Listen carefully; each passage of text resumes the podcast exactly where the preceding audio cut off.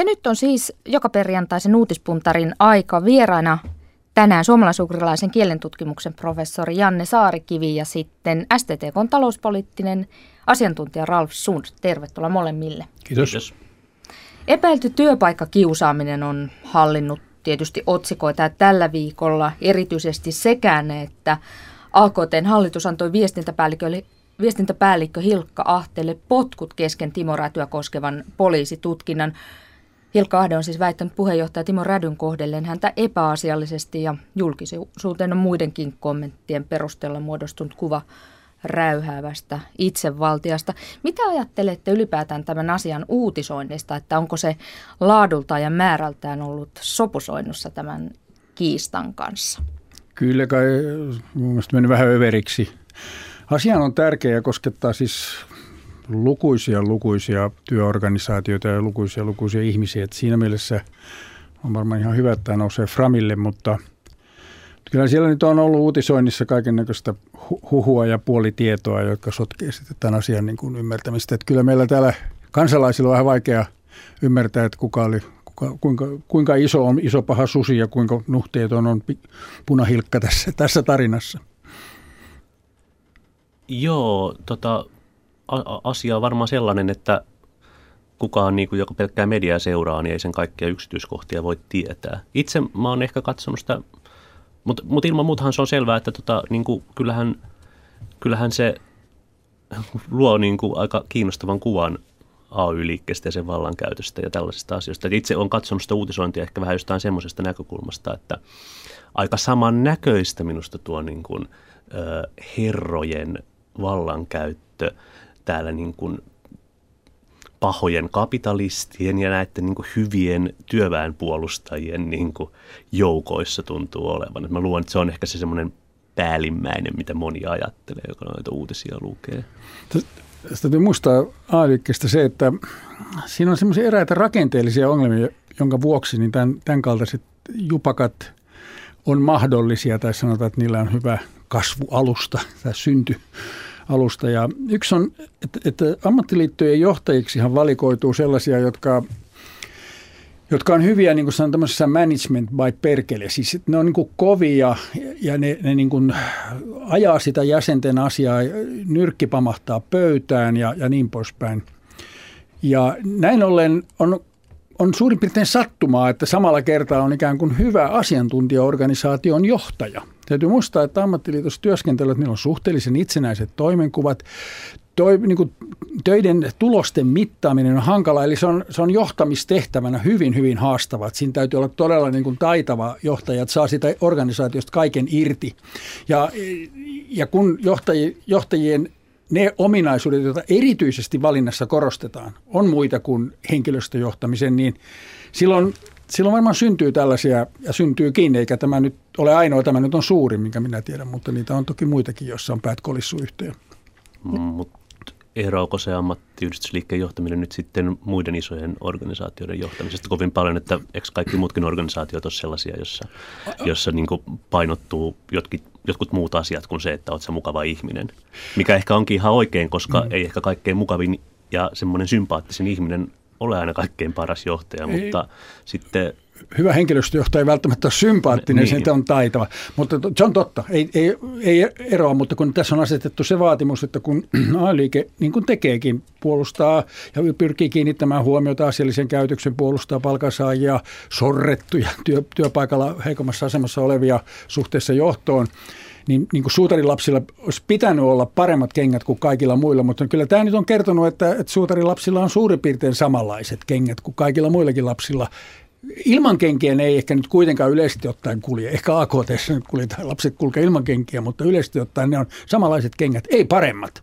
Mm, siis olette ilmeisesti molemmat sitä mieltä, että, että tämä ei ole nyt yksittäinen epäilty työpaikkakiusaamistapaus, vaan, vaan tämä ehkä edustaa laajemminkin sitä ongelmaa, että ammattijärjestöissä ei toimita niin kuin sitten ammattijärjestöt, ammattijärjestöjen edustajat vaativat työnantajilta neuvottelupöydässä. Mun mielestä semmoinen romantiikka, että, että ollaan niin kuin näissä asioissa työnantajan suuntaan topakoita, siitä ei seuraa, että oma pesä on sitten välttämättä niin kuin ekstra hyvässä kunnossa. Että kyllä, siis ei huonompi, ei, mutta ei parempi. Mun mielestä tämä on se arvio mun oman kokemuksen nojalla, kun on kolunut aika monta AY-organisaatiota.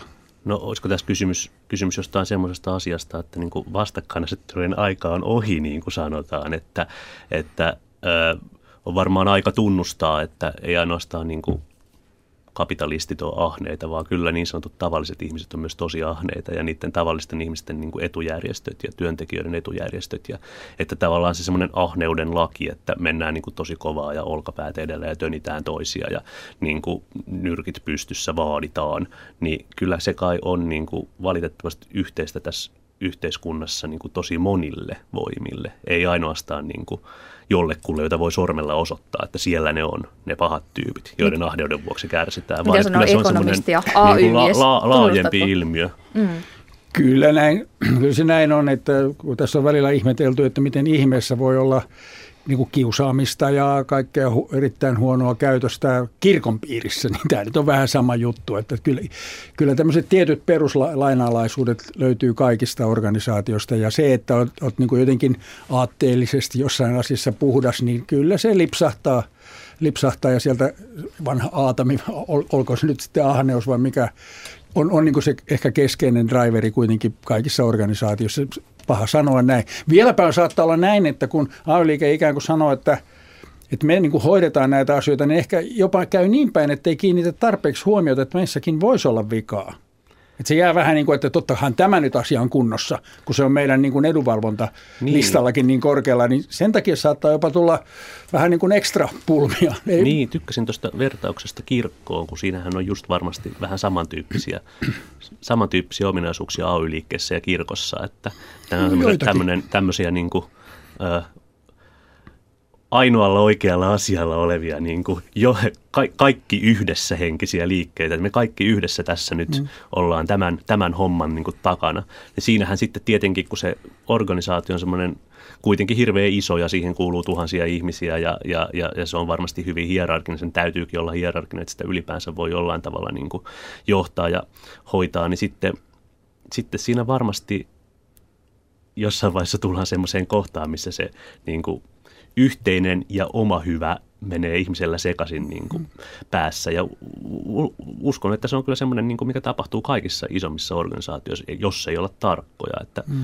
että varmaan siinä itse niin uskoisin, että aina pitää niin kuin vedota myös henkilökohtaiseen moraaliin. Että ei auta semmoinen, että, että tiedetään, että me ollaan oikealla asialla, että meillä on niin kuin oikea kirkko tai meillä on niin kuin, me ollaan oikeiden työläisten tai oikeiden pienten ihmisten puolella. Mikä tämäkin nyt on perussuomainen puolue, vaikka tämmöinen pienten ihmisten oikein puolue.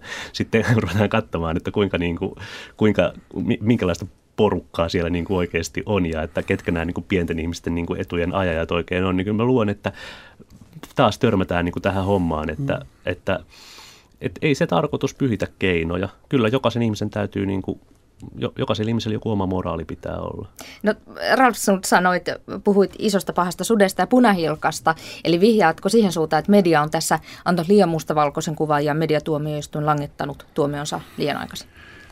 No, sitäpä on vaikea, vaikea sanoa, kun ikään kuin sellaista faktaa faktaa ikään kuin tämmöisen syyllisyysarvion tekemiseksi, niin ei, ei, ei kyllä mun mielestä ole tarpeeksi ollut niin kuin aineistona, että me, että me täältä, täältä kansan syvistä riveistä voisimme ikään kuin antaa tuomion. Ja, ja kyllähän se näyttää tietysti siltä, että mies, vahva organisaatio, johtaja ja sitten alainen, nainen ja niin poispäin, että kyllähän se nyt välittyy tällä tavalla.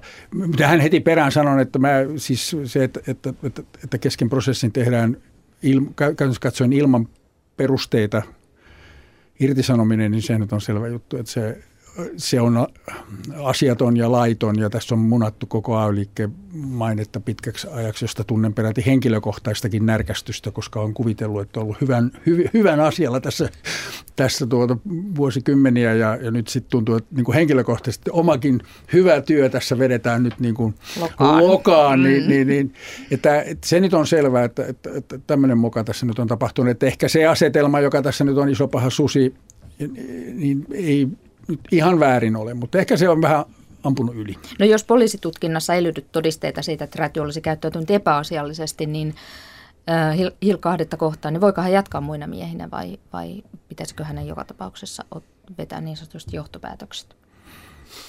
No siis äh, nythän on tapahtunut jo, lähestyn tätä asiaa näin, että riippumatta täysin siitä, kuka syyllinen, kuinka paljon, löytääkö poliisi jotain vai ei, se mitä jo nyt on tapahtunut, on sitten tämä median tuomio tai kohu asiallinen tai asiaton, päällikkö viime kädessä vastaa. Se on kapteeni laivassa, että vaikka perämies ohjasi sen laivan karjalle, niin kapteeni vastaa.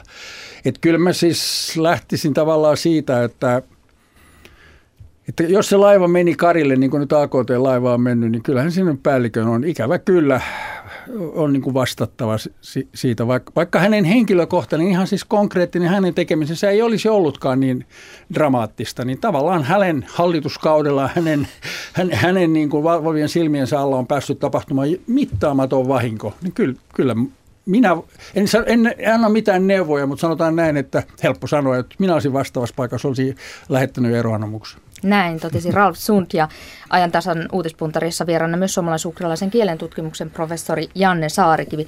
Vaihdetaan aihetta, lähdetään Venä- Venäjälle. Sunnuntaina todistimme kylmän tuulen aiheuttamia kyyneleitä ja keskiviikkona sitten kajahti iloinen mummoenergia.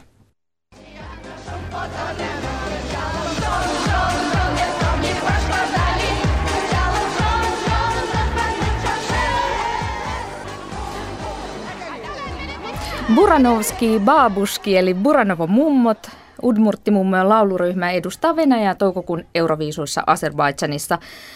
Mitä sanoo Venäjän vähemmistökansojen ystävä, suomalais-ukrilaisen kielentutkimuksen professori tästä uutisesta? No, mä sanoisin siitä kaksi asiaa. Että ensimmäinen asia on se, että on kiva, että ö, suomalais-ukrilaiset kansat nousee Framille Bakussa tai Euroviisuissa tai tuolla tavalla, että ihmiset ehkä jollain tavalla näkee sen, että miten etnisesti moniilmeinen Venäjä on ja miten siellä on kaikkea muutakin kuin pelkästään niin kuin samovaareja ja maatuskanukkeja.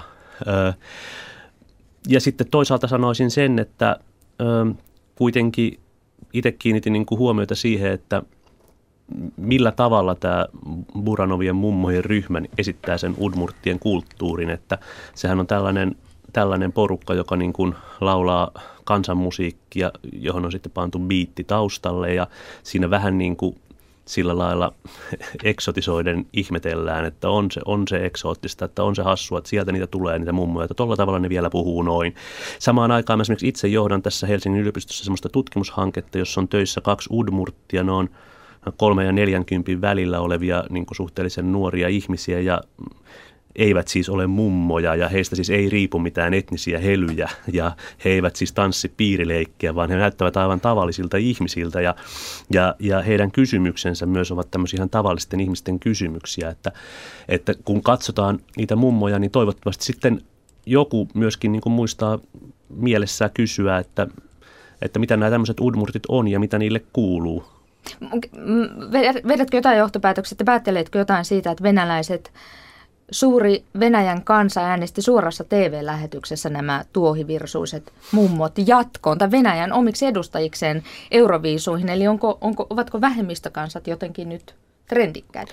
Joo, kyllä totta kai. Siis vähemmistökansathan on trendikkäitä, ei ainoastaan Venäjällä, vaan miss, kaikkialla niin kuin, tässä tota, jälkiteollisessa maailmassa on tämmöinen trendi, että, että on, on kiinnostavaa kuulua vähemmistöön. Ehkä ta- tavallaan, että kun on, on siirrytään semmoisesta vaiheesta, että ensin on ollut hyvin, hyvin stigmatisoitua kuulua vähemmistöön. Ja totta kai esimerkiksi Venäjällä näitä udmurtteja ja muitakin vähemmistökansoja, niin kyllähän kyllähän heitä on myös niin kuin venäläistetty ja, ja koulujärjestelmä ja, ja, ja ö, kaikki, niin kuin miten, miten media ja hallinto on järjestetty, niin totta kai kaikki se on niin kuin lähtenyt siitä, että pitää siirtyä sieltä niin kuin udmurtin kielen puhumisesta tähän niin kuin venäjänkieliseen maailmaan. Niin sitten kuitenkin tulee joku tämmöinen vastareaktio, että ihmiset innostuu, että, että se on kuitenkin, kuitenkin niin kuin e, e, erilainen kulttuuri. Se on, se on, se on niin kuin jonkinlainen kulttuuritraditioiden rikkaus, se on sellainen moninaisuus, se on sellainen niin kuin maailmankulttuurin osa ja että on, on hienoa, että se on olemassa.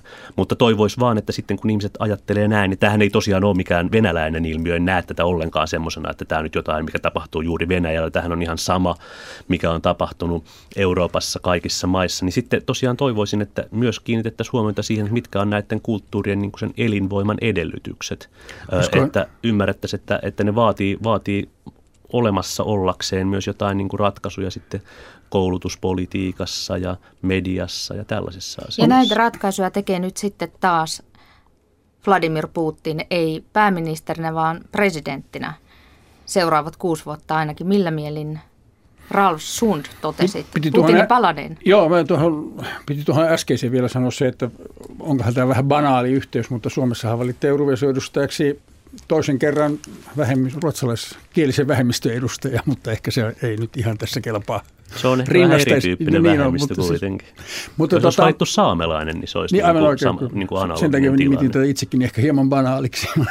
mutta tota, Putinista, Norjassa on ollut saamelainen Eurovision edustaja. Mutta tästä Putinista, niin mä, mä näen sen, pelkä, tai ei pelkästään, mutta siis, äh, siis noin suomalaisesta kansallisesta itsekkäistä näkökulmasta katsottuna, niin sehän oli loistava valinta. Siis äh, on treenannut jo 12 vuotta vähän aikaa sitten, tuo jatkuvuutta, turvallisuutta, mies tunnetaan, tavat tunnetaan. Siis kun suurvalta ja, ja pienvalta, Suomi ja Venäjä rinnakkain tässä elelee, niin onhan se äärettömän tärkeää, että jotenkin juttu kulkee noin niin kuin mieluummin ystävällisessä hengessä kuin jollain muulla tavalla. Ja arvaamattomia asioita on mahdollisimman vähän, että kyllähän tämän, tästä näkökulmasta ainakin pääsääntöisesti niin on loistava, loistava homma niin kuin suomalaiset. Mutta sitten on oma tarinansa tämä, miten vähemmistöjä ja eri, eri tavalla ajattelevia sun muita, niin eihän niitä, niitä nyt voi ylistää laisinkaan. Mutta Mut valtavasti on kadulla ihmisiä, satoja Siis kymmeniä Jos, tuhansia, satoja tuhansia jossain vaiheessa. Niin, mieltä. Ö, niin no itse asiassa kai joku 120-150 000 on ollut isoimmillaan Moskovassa, joka on tietysti paljon Venäjänkin mittakaavassa, mutta sitten Moskovan asukaslukuun suhteutettuna, niin se ei loppujen lopuksi ole ihan, ihan niin kuin hirveän iso porukka. Mutta piti sanoa siis tuohon, mitä Ralf Sund sanoi, se, että se on niin kuin tavallaan semmoinen näkökulma, mikä on helppo tämmöisellä valtiollisella tasolla, että mm. joo, että nyt tuli Putin, että joo, että tuttu mies, että kaasu virtaa tuosta hanasta ja sitten taas uudet niin kuin, hyvät kauppasopimukset saatiin, mutta kun, kun esimerkiksi mä käyn siellä Venäjällä koko ajan, että kerran kuussa melkein käyn ja niin kuin on, on ihmisten kanssa tekemisissä ja, ja elämä on jotenkin mennyt sellaiseksi, että, että sillä puolella rajaa on niin kuin melkein saman verran niin kuin tuttuja ja kavereita kuin tälläkin puolella, niin totta kai mä niin kuin ihmettelen sitä, että, että miten ollaan niin kauhean välinpitämättömiä niiden ihmisten tämmöisten perusvapauksien ja perusoikeuksien suhteen Suomessa ja myös muissa maissa. Että kyllä mun mielestä ainakin niin Venäjän, Venäjän kansalaisille pitäisi olla ihan samanlaiset vaalit ja samanlaiset perusoikeudet kuin vaikka Ruotsin kansalaisilla.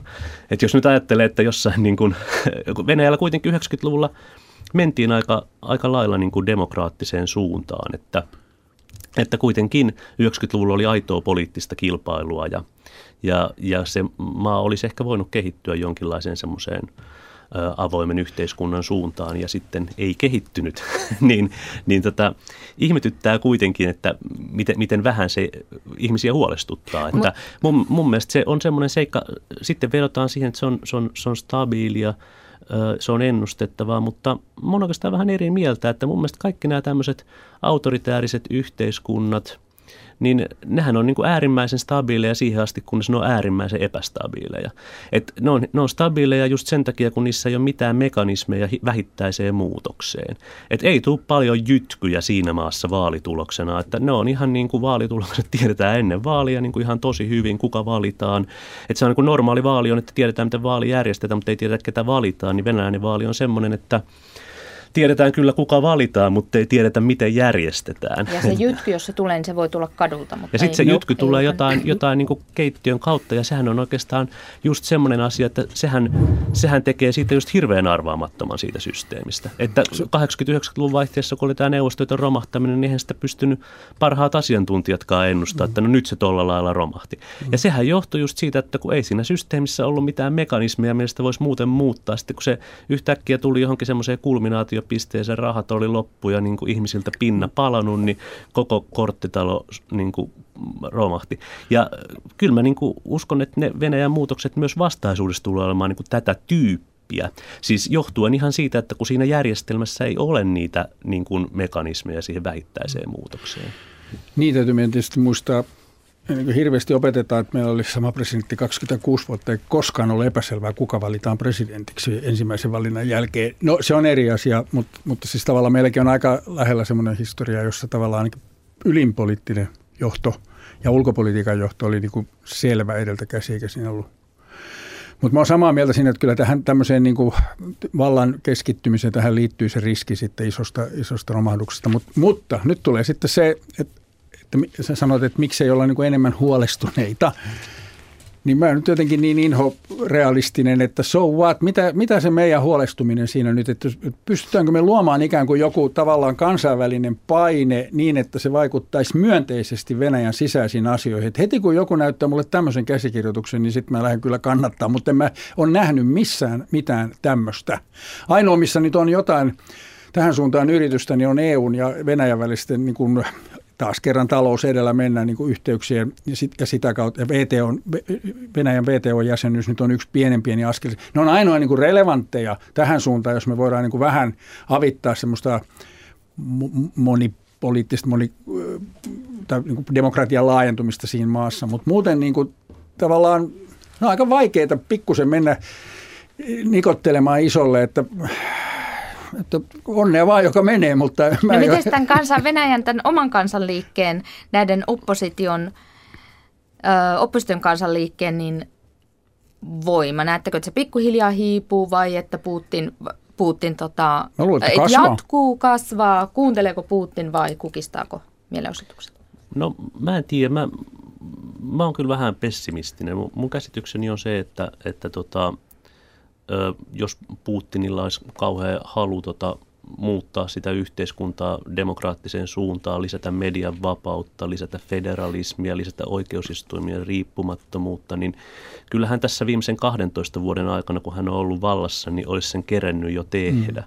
Että tota, nyt kun hän sitten sai uus, uuden kuusivuotiskauden tai niin kuin ajatellaan 12-vuotiskauden, niin varmaan varmaan hänellä ei ole mitään kiirettä jatkaa näitä uudistuksia, mm. mitä ei ole tähänkään asti ehditty tehdä. Ja, ja kyllähän se koko niin kuin, toimintatapa, mikä niin kuin, hänen hallinnollaan on ollut, niin mun mielestä viittaa just siihen, että, että tota, ei kuunnella, vaan hajotetaan sisältä käsin oppositio ja yritetään sillä tavalla vaikuttaa. Totta kai toivottavasti mä oon väärässä. Siis kyllä mä oon itse tekemisissä työasioissa niin kuin Venäjän eri tason viranomaisten kanssa sekä federaation tason että aluetasojen ja totta kai siellä on niin kuin hyvinkin järkeviä ihmisiä töissä niin kuin erilaisilla tasoilla niin kuin sekä tota päättämässä että valmistelemassa asioita. Mutta että eri asia sitten on, että onko se systeemi silleen riittävän fleksiibeli siihen, että todella se pystyisi ottamaan tämmöisen ulkoa tulevan kritiikin sillä lailla relevantisti huomioon. Et mun mielestä siinä maassa ei ole kovin paljon semmoisia mekanismeja, jotka mahdollistaisivat niin kuin valtarakenteiden ja kansalaisten välisen vuoropuhelun. Totta kai, totta kai se tulee muuttumaan. Siis mulla ei ole pienintäkään epäilystä siitä, etteikö pitkällä aikavälillä Venäjä tule kehittymään ihan samantyyppiseksi demokraattiseksi jälkiteolliseksi valtioksi kuin muutkin Euroopan valtiot, mutta siinä voi kestää aika kauan. Se, se, on, se menee aikaa ennen kuin se on niin. jälkiteollinen, kun ei se ole vielä edes teollinen. Niin, no siis mun mielestä se on vähän ehkä samassa tilanteessa, kun sanotaan Espanjan kehitystä viivytti, viivytti parikymmentä vuotta mm. tämmöiset niin kuin diktaattoriset, diktaattorit, siellä oli frankot ja kaverit ja Kreikassa oli sotilasjuntat ja, ja ihan turhaan ne maat siinä niin kuin rämpi vuosikymmenen mm. ja toisen tämmöisen, tämmöisen niin kuin autoritäärisen nationalistisen ö, tota, valtajärjestelmän puitteissa, kun ne, ne, niissä oli kuitenkin korkea koulutustaso ja ne kuitenkin kuulu tähän eurooppalaiseen kansanyhteyteen jollain tavalla. Venäjähän on ihan samanlainen tapaus. Sielläkin on ihan korkea koulutustaso ja ihan järkevä kansa ja, ja paljon tämmöisiä jälkiteollisen yhteiskunnan piirteitä. Se mm. voisi vois siirtyä niin kuin vähän toisen tyyppiseen yhteiskuntamalliin, mutta tämä, nyt tämä suunta ei näytä olevan sinne päin. Näin totesi suomalais-ukrainalaisen kielentutkimuksen professori Janne Saarikivi ja toinen uutispuntari vieras tänään oli STTK, STTK talouspoliittinen asiantuntija Ralf Sund.